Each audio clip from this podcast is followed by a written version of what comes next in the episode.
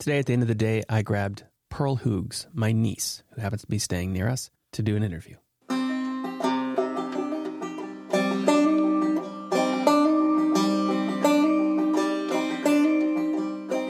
Pearl, this is the third time we tried recording. We had technical problems, and then you and I spoke for like an hour, and I didn't know how to edit that.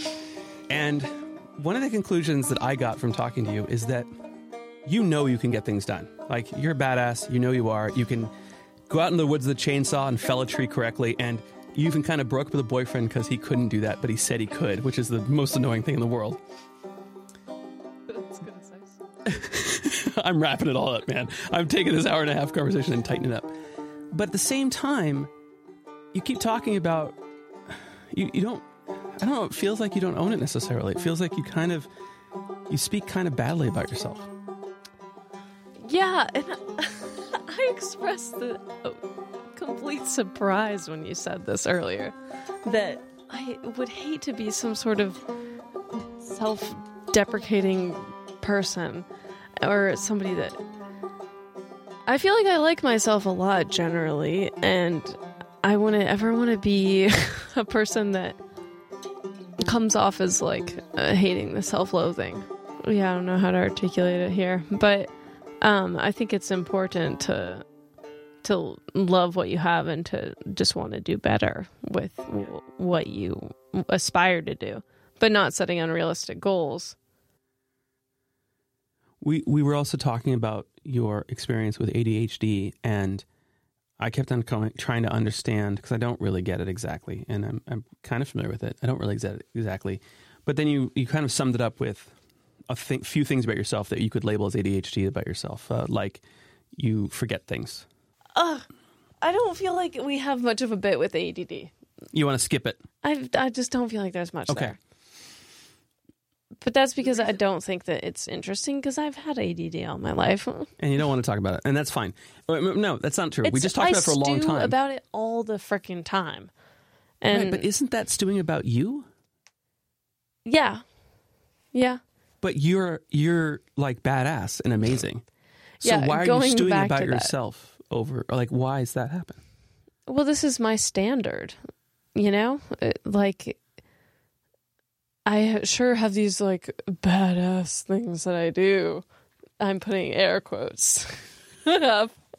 Um, I have these badass things that I do, but I think that some of the things that people regard as being badass, they have no idea how horrible I am compared to like to uh, throngs of other people. So you're comparing yourself to like the elite, and then you're like, yeah, I'm okay. Like people think it's so badass that I went and fought fire, but I only did that for one season, and I was had like the base most basic level of saw cert and the most basic level of a firefighter sir. and people think that I was just out there saving puppies and in between the flame fronts. Yeah, but most people you run into haven't gone and fought fire, forest fires. That's not a thing that people do. No, But you have. yeah, but I'm like the best of the worst, or the worst of the best, actually. in terms of badassery.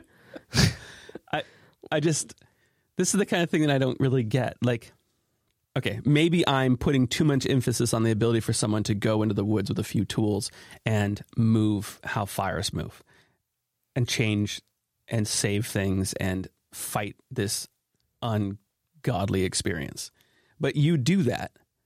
And so to me, it's like that's kind of magic in the sense that you can put yourself into that peril. You can put yourself in that, not even the peril, just the experience of throwing yourself into that alien environment and making it happen. And I don't mean just the forest fire, I mean the people you work with. That's a hard thing that most people don't do. And you just do it.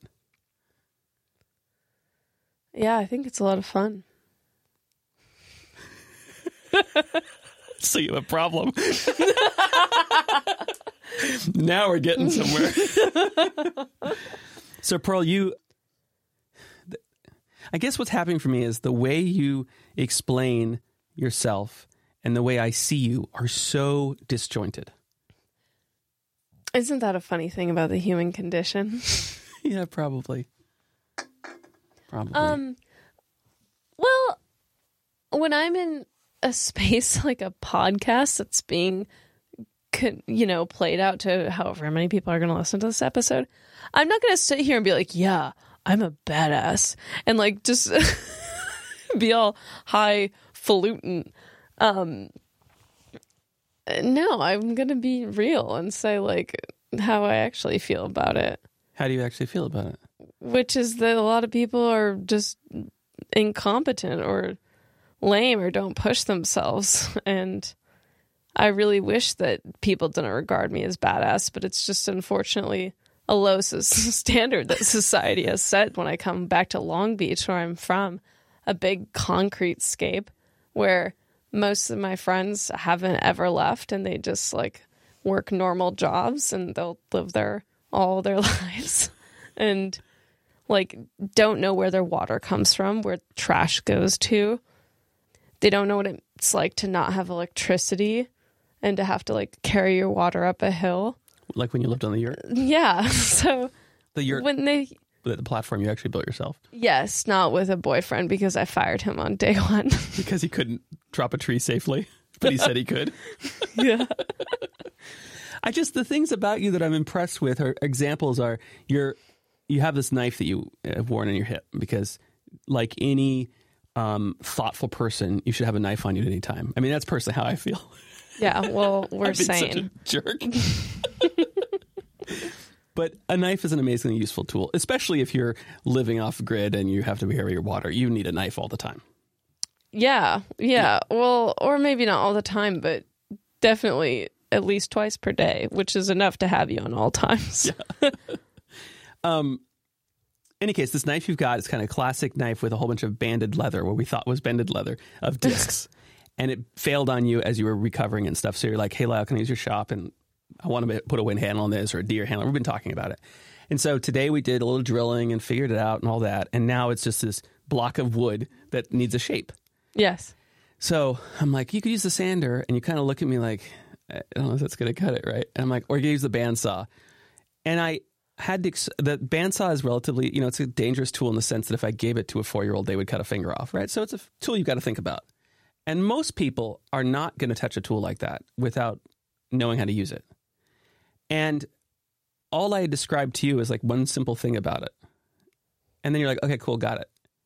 And I knew that you got it. Like I just let go of it because yeah, Pearl's got it. She'll figure that out. No problem. Most people aren't like that. And I love that quality.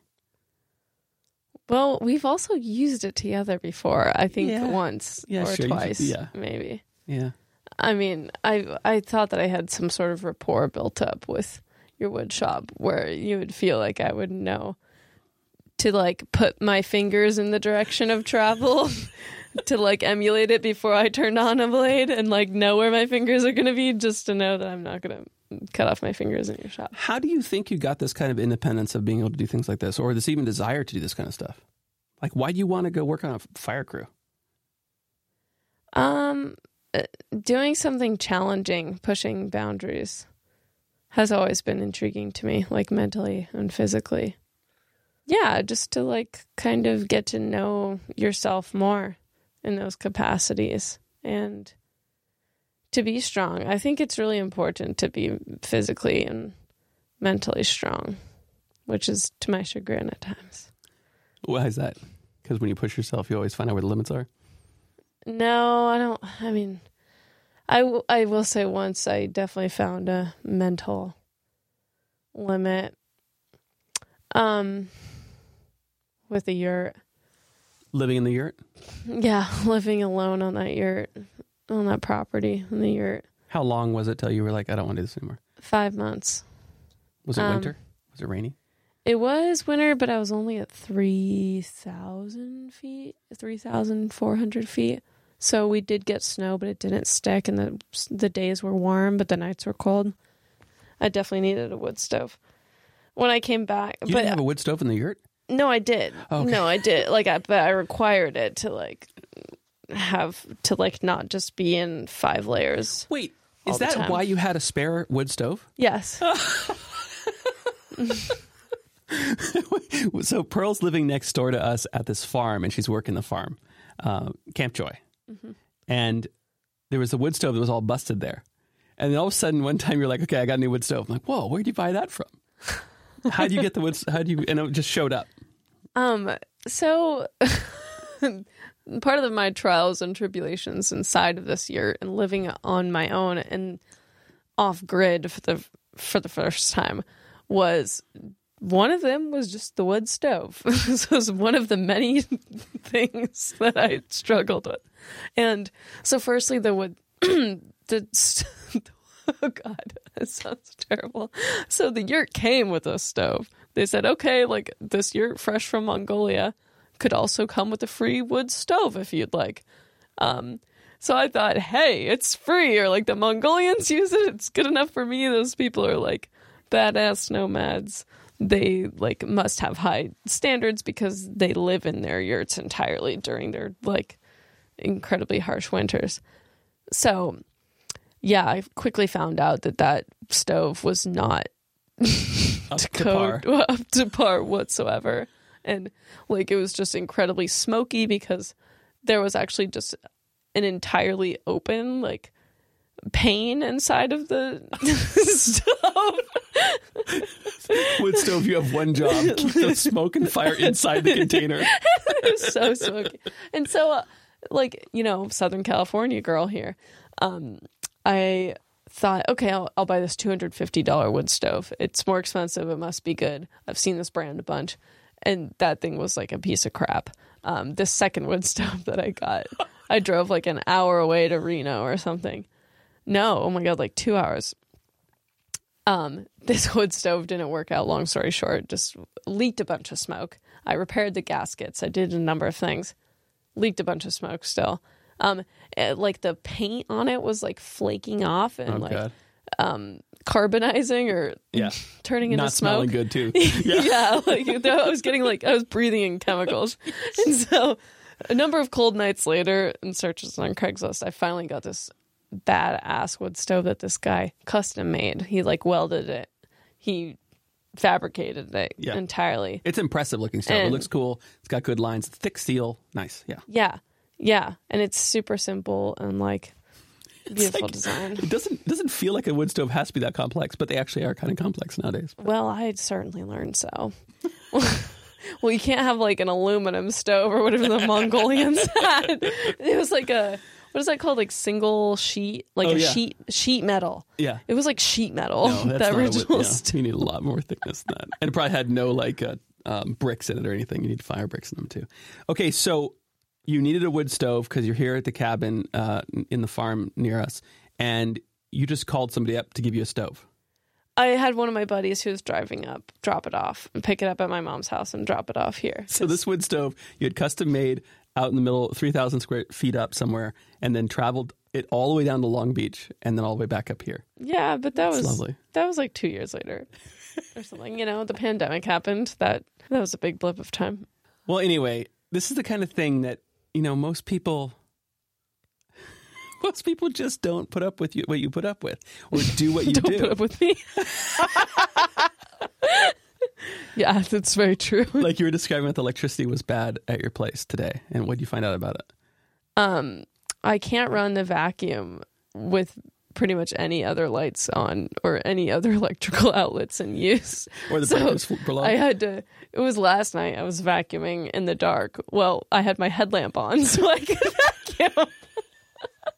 So great. But like, this is luxury compared to living in the yurt where I had no electricity. Everything's luxury compared to that. Yeah. So it was a must, even if you didn't, even if it pushed your mental state to a point where you didn't like it, where you were like, I can't do this anymore. You also learned something really, some valuable things from that. Yeah. Oh, yeah, the list is endless. Don't date a guy that can't run a saw. um, yeah, God, I, I can't tell you. But Have a good wood stove if you're living in the snow or in the cold. yeah, Yeah. yeah. Don't put in giant carpets into your woods into a house um, that you live alone in because in case it ever gets wet, like if it floods, you can't move that carpet on your own. So I had to like call up my neighbor to help me move it. How, how, why'd the yurt flood? Um, because Don't build a yurt too low. because the Mongolians have this really interesting design that I don't understand, in which the dome cover actually doesn't entirely cover the dome. it like flaps over and yeah. So the yurt was designed There in such a way that water could get in. Yeah. Oh, that's a bummer. Yeah. You got one At least I job do it right. I didn't do it right. Well, actually, that actually that I remember now. It had to do with the way that I did the flooring, Uh, and I the way I designed the deck. not the boyfriend that didn't know what the hell he was doing. Yeah, who was deck. supposedly You're right. Was a could carpenter. build a house. Mhm. Um, yeah, you can't build a platform for a circular. Um, well, basically, if you build a platform, the water could collect in the middle, or where it does collect. Um, God, I don't even know how to say this. Um, But you learn that lesson in the sense Yeah. that even if you can't describe it on radio, we could do sketches, I'm sure. Um, you learn that from it as well. So why doesn't everyone spend eight months in a yurt off grid? okay, it wasn't eight; it was like five. And I also went away to Mexico for like three weeks twice. Just to get out of the cold? Um, and also the like really gnarly solitude. I had no community. I had no friends nearby. Um, I moved there for a job and a boyfriend, and uh, this nice experience of living in the yurt with someone and, and anticipating like having help, like cutting wood and Yeah. um, doing basic things around the house, like moving giant carpets when they get wet. And I had I ended up not having any of those things. Right. Um, the job didn't pan out. The boyfriend didn't pan out. Like literally day one of the yurt. Oh. Um, yeah. Well, which was fine because I was moving there for other reasons too, like a cool job. When we were talking earlier, one of the things you said at one point that I got was that you're better communicating your written form. Oh yeah. Would you read me something? Gladly, because I feel like this is our second or third try of recording, and we just keep going in these like verbal loops. Oh, I don't think so. I think all that was really interesting. But got I don't really know This one's sweet. really, Oh yeah. We tighten it. We, we put a bow on it with a nice little poem. We're done. really. Oh, awesome. yes, because what, I, what the thing that I think is interesting that fits the theme, if you will, of this uh, podcast is that you're a young person that is thinking about how you want to live your life and you're experimenting that and figuring that out and not being told the right way to do it. And you're pushing yourself to your limits and growing and learning the entire time. And I don't see a lot of people in their 20s doing that. And that's, I admire that. Hence my comment earlier What? about the standards of badassery. Everybody could be like this if only they were. God, yeah, I don't know what it would take for people to just uh, grab life by the horns a little bit more. I think it, it takes a willingness to be uncomfortable. Yeah. Well, I also had strong, strong motivations to like push myself to do something completely different in life and to get out of the house and be on my own and do yeah, to not do anything that I did growing up. I you know, I grew up I grew up in a big city and I never felt like I got along with very many people there and I always wanted to not live uh, that lifestyle and to live like a rural, more agrar- agrarian. Is it agrarian? Ag- I think agrarian. Yeah, that Or- sound, right. agrarian or ag- agrarian? agrarian. Maggie and I had one of these words and became the whole episode title because I couldn't friggin' pronounce the word. agrarian, agrarian. It does sound weird now, doesn't it? it sounds like egret. Um, So you wanted to live a more, a less uh, urban life, less concrete life. yeah, and yeah, I. I just wanted nothing to do with Long Beach, and um, it was only up to me to f- navigate that. Yeah. I mean, you could have just moved to a small mountain town somewhere in California and become a barista and still do a day job and have a little apartment that had heat and lights and but instead you you want to like yeah screw buildings. Well, Let's get a Something that's been to my chagrin is person is going from one opposite side of the spectrum to another in attempts of like experiencing something completely to know whether or not I want to integrate it into my life later. I think that sounds pretty good. It's It's a way. I mean it led to me to be like really alone in the woods in a yurt. and independent and know your boundaries and what you want. I was independent long before the yurt came along. Yeah. That's why I got my my tattoo. You know how I was telling you earlier tonight when we were in the shop that I have a tattoo on my thigh Of your knife. of my knife. That was great. We're taking your knife apart. We're figuring out what to put it on. And I was like, does this go this way or this way? I was like, and you're like, let me check my tattoo. Um, truly. Um, but I have the words inscribed inside of the handle of my knife, which I try not to let people read because it might come off totally differently. But I have the words, I can do it all by myself. Because after living this yurt, I realized exactly how, um, what's the word? Um, cavalier I can be. in that I think that I can do things all by myself, and I'm really stabbing myself in the thigh sometimes. Ooh, good metaphor. Nicely done. Yeah. Do you get in trouble though? I mean, do you do you hurt yourself or other people by cavalierness? It seems like you're still relatively know your capabilities. I, I haven't seen you do anything too horrific. Well, physically, not yet. Um, So I don't emotionally, think. are there are there Probably. are there lots of people around you that have suffered from your cavalierness? um. God, no, I don't No, think so. I don't think so either. I asked it jokingly because you're actually a kind person I think it's yeah. I think just you know some failed projects or or relationships. Yeah. There's probably some cavalierness and some like romantic relationships where like I thought that they would work out and over romanticized them and kind of looked past a few red flags perhaps. Do you want me to read that poem that I said that I wrote about Yes. that failed relationship with the guy with the chainsaw? oh wait, is he the chainsaw guy? yeah. No way. I didn't know it was the chainsaw guy. so, um, this is like a love of yours. Like you were seriously in love with him. Yeah, we were absolutely. Actually, we don't have to say any of that. Just read the poem. It says it all. Does it? Yes, read the well, poem. It, it doesn't convey anything that happened after this point in time in which After I you was. read the poem, we can read. We can talk about it. Okay. Unless all you right, want to talk well, about it first. No, we should. Well, we already talked about. We already brought it up. I can read it. I just have to. I'll describe the uh, the yurt experience. So you and a girlfriend and this boyfriend and some 14 year old kid, we're all going to take logs down to build the platform of your yurt. So that means going out into the woods, finding some good 8 inch to 16 inch trees and felling them with chainsaws.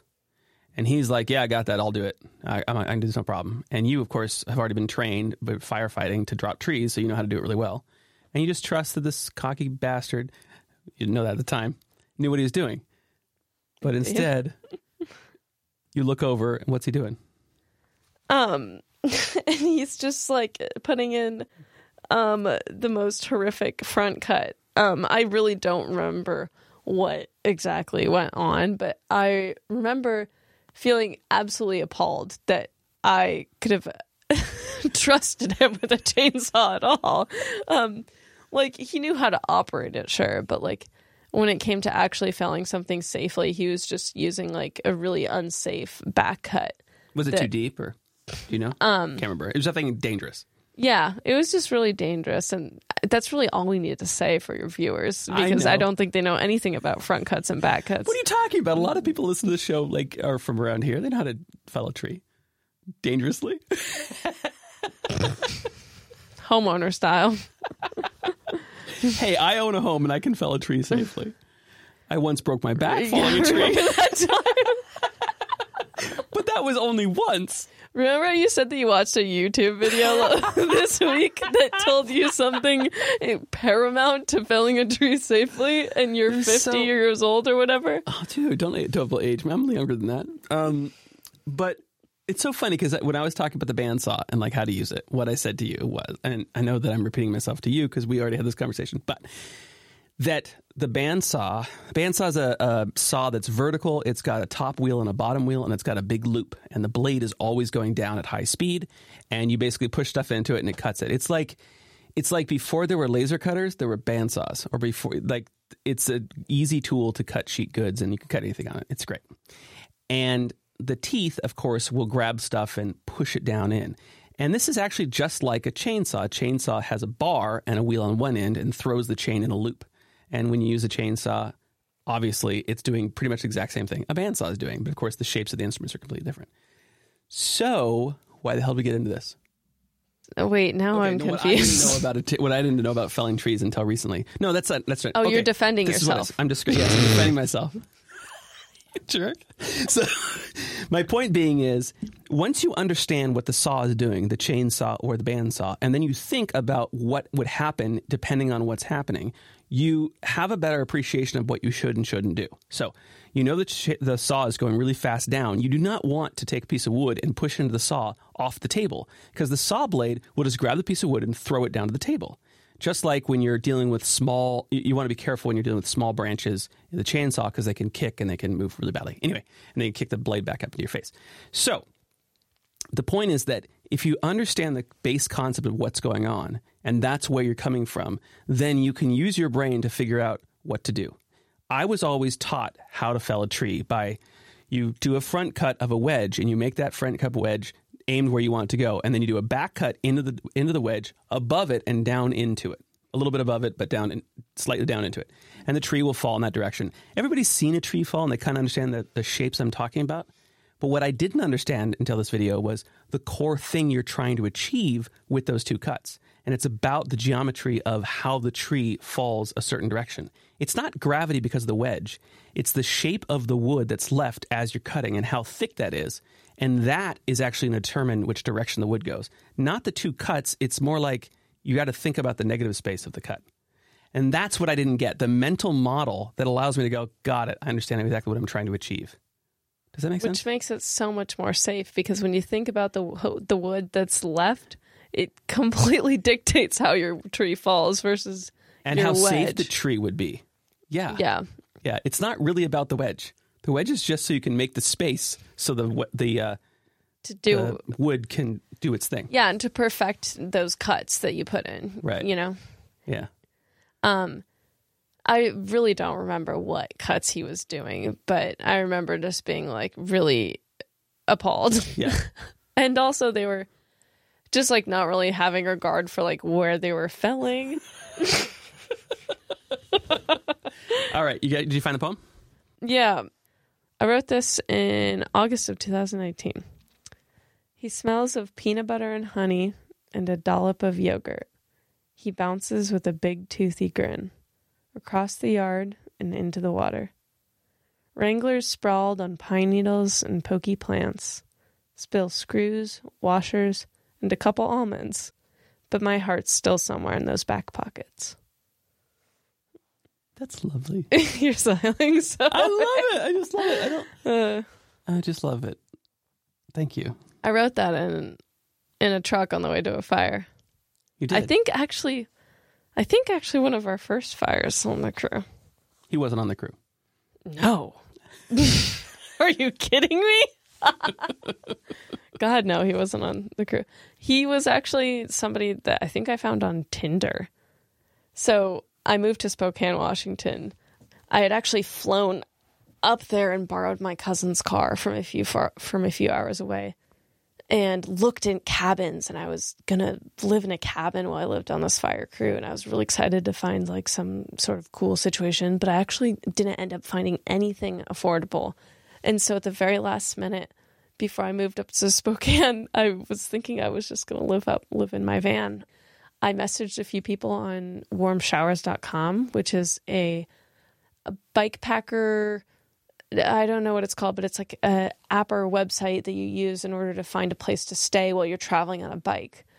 And I messaged these people and I said, "Hey, Barb and Bob, um, I am not actually on a bike trip, but I own a bike. know- but I have done bikepacking before. And do you know if there's like a place that I can stay, or is there a possibility? I think I said, is there a possibility that I can stay with you like a week or two until I get my feet on the ground? And then they really liked me, and I really liked them. They ended up having me for a month for free. I think. Wow, that's nice. Huh? Um, they were so sweet, and I think that I like ended up living in the trailer outside of their their camper trailer outside of their house. Mhm. They're so sweet. But anywho, I hopped on Tinder because I thought I really gotta find a boyfriend so I can go live somewhere else. Like Bob and Barb are so sweet. I need to get out of their their hair. Um, and I, I'm gonna go find a boyfriend to live with, just like God, a like dirty you. girl fashion. totally does sound that way. Well, you know, it's just like traveling, working a fire job. Sure. You're gone all the time, anyways. It's just nice to have some place to go home to at the end of the day. Sometimes. Yeah, Um. So I was. that's how you met him. And the type of people that are into me are exactly those types of people that are totally fine with that situation. That probably sounds really freaking weird to most people listening to this podcast, I guess. Like, but it's like a seasonal worker sort of vibe. Okay, yeah. Here. But anywho, so I got on Tinder and I feel like within a week I was like just living in the barn with him sleeping outside He of his slept in a mom's mom's house that he was building. Oh, Yeah, he was building his mom's house from like the ground up with his amazing uncle. skills. and yeah, really great skills that I highlighted before. I don't think that we had that conversation recorded though. on mic. He also he also which- said he could build houses, but your yurt platform he was not doing well on. Yeah. yeah. he failed the right. first day. I found complete So- design flaws. Okay. Um, I'm hearing two things. Uh, Do you have a th- thought on this? Because I've, I've got the two things I want to bring up. Um, n- no, I think I was just gonna say that I that we like fell in love really quickly and we had a lot of fun together. We had a lot of fun together. You went skinny dipping.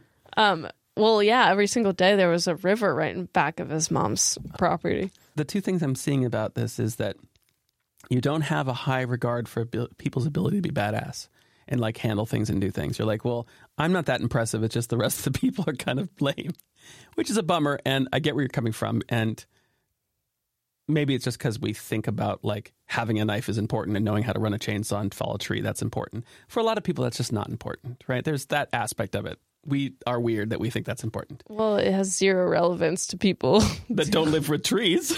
and, then, and then secondly, you're like judging this guy for not being as awesome as you need him to be. But you already know most people aren't like that. Well, it's all because he put himself in the light of, or he illustrated himself as being this type of person that was confident enough in these certain areas. And I was really stoked on that. Right. And You could rely When- upon him. but the reasons example. why he was actually didn't turn out to be this ways is because he was like delusional. no, I think He was disillusioned. cocky. Yeah. Disillusioned is a good word.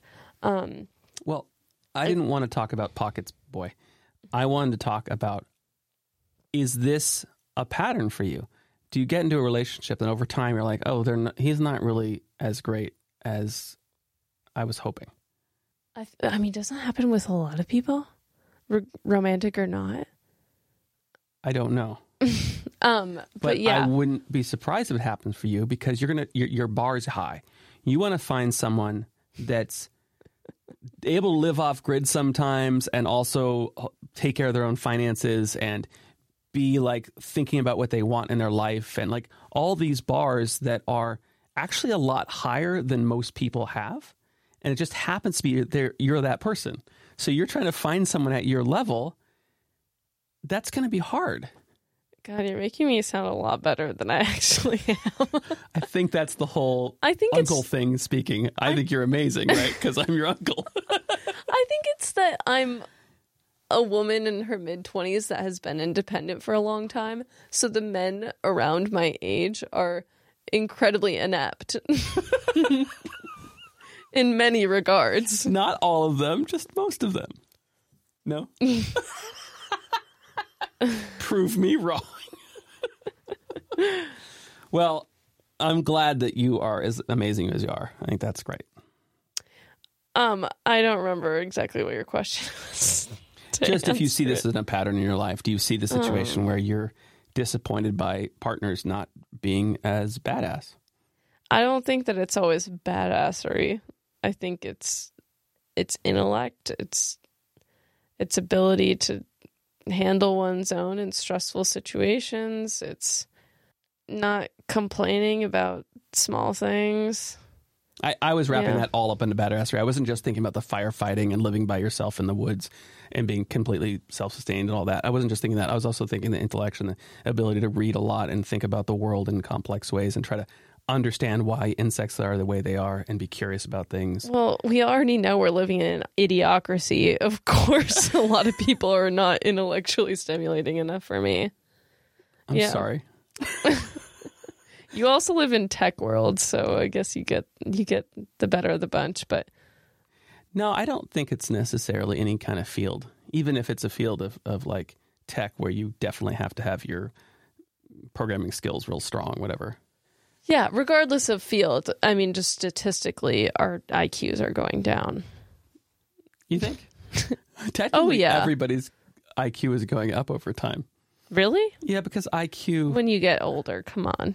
No, no, I mean, um, the population's IQ has shifted in the last 30 years by like 11 points go up for some reason. I I I think that that is fraudulent information. I don't know no, what I don't know what government has put out that study, but I'm sure somebody funded it with some money No, the, the that wanted to convey America as being no, there's something about what we're testing in IQ specifically, and I don't know this topic really well. Maybe this is a great topic. I should have somebody on that really knows this well.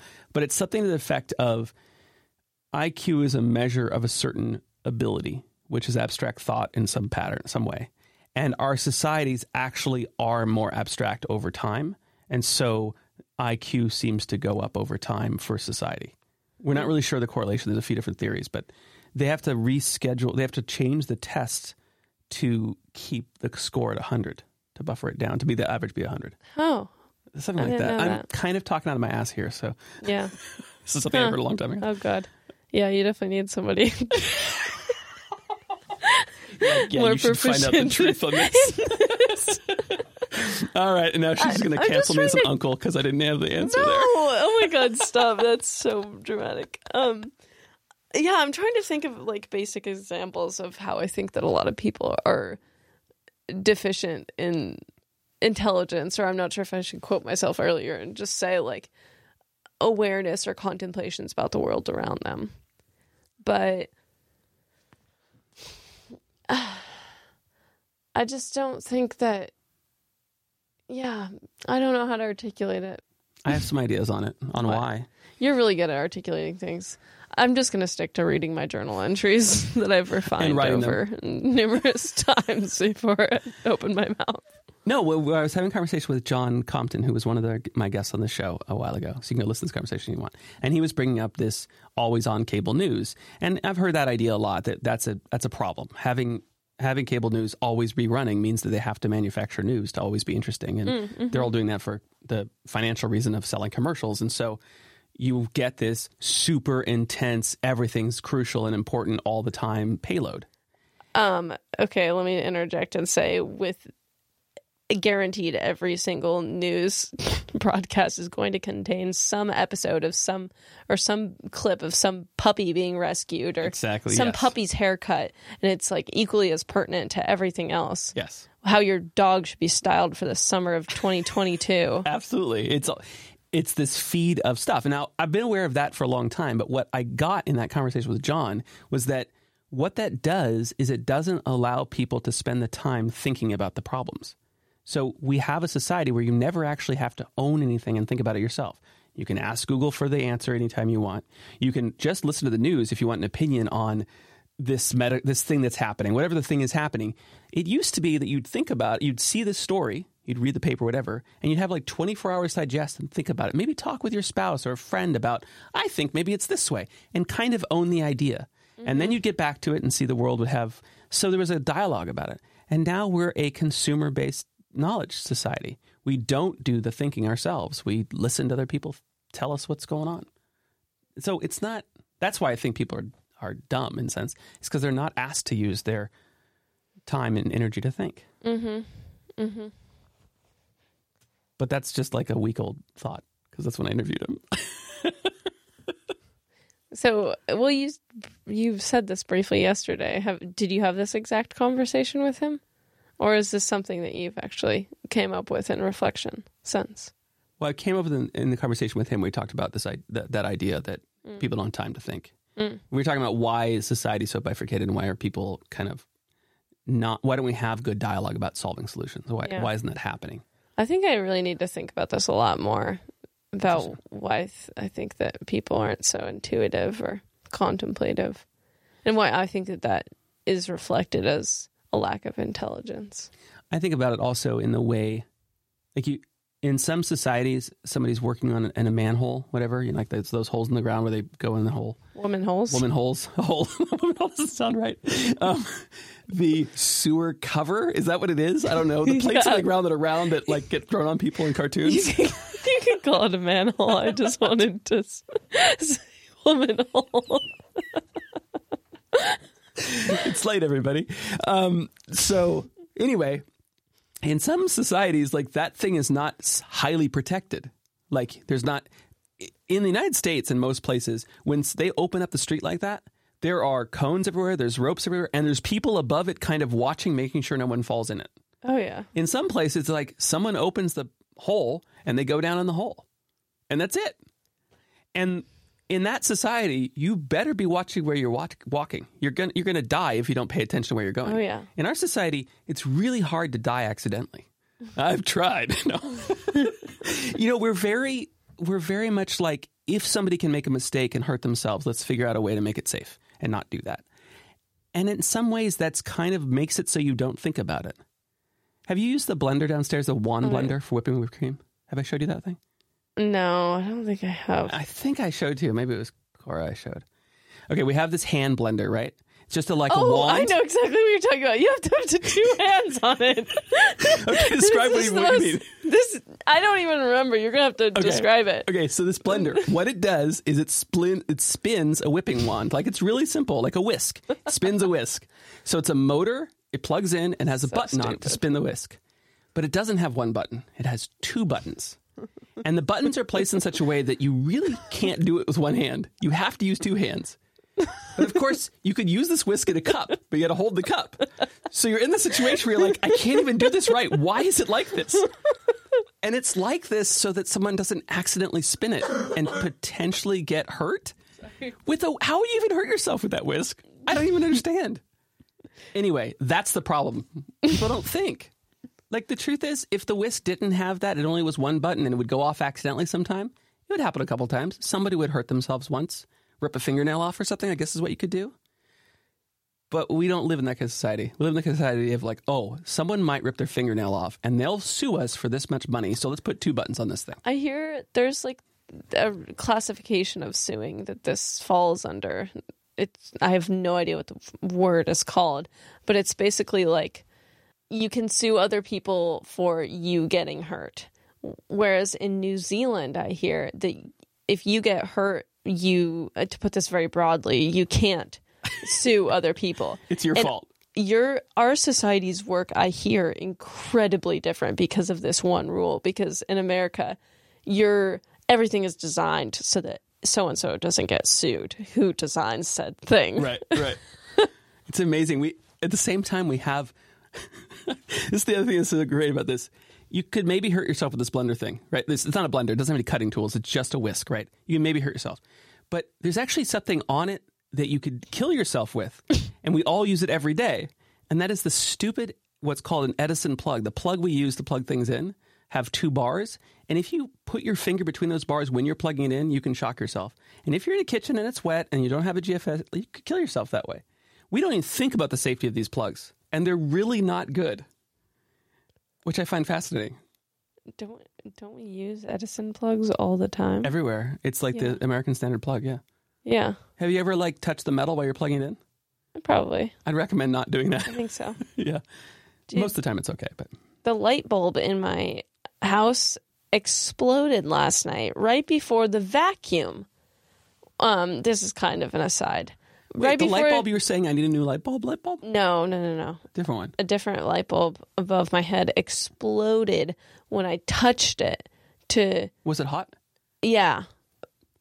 Not to the touch cuz I had on Gloves.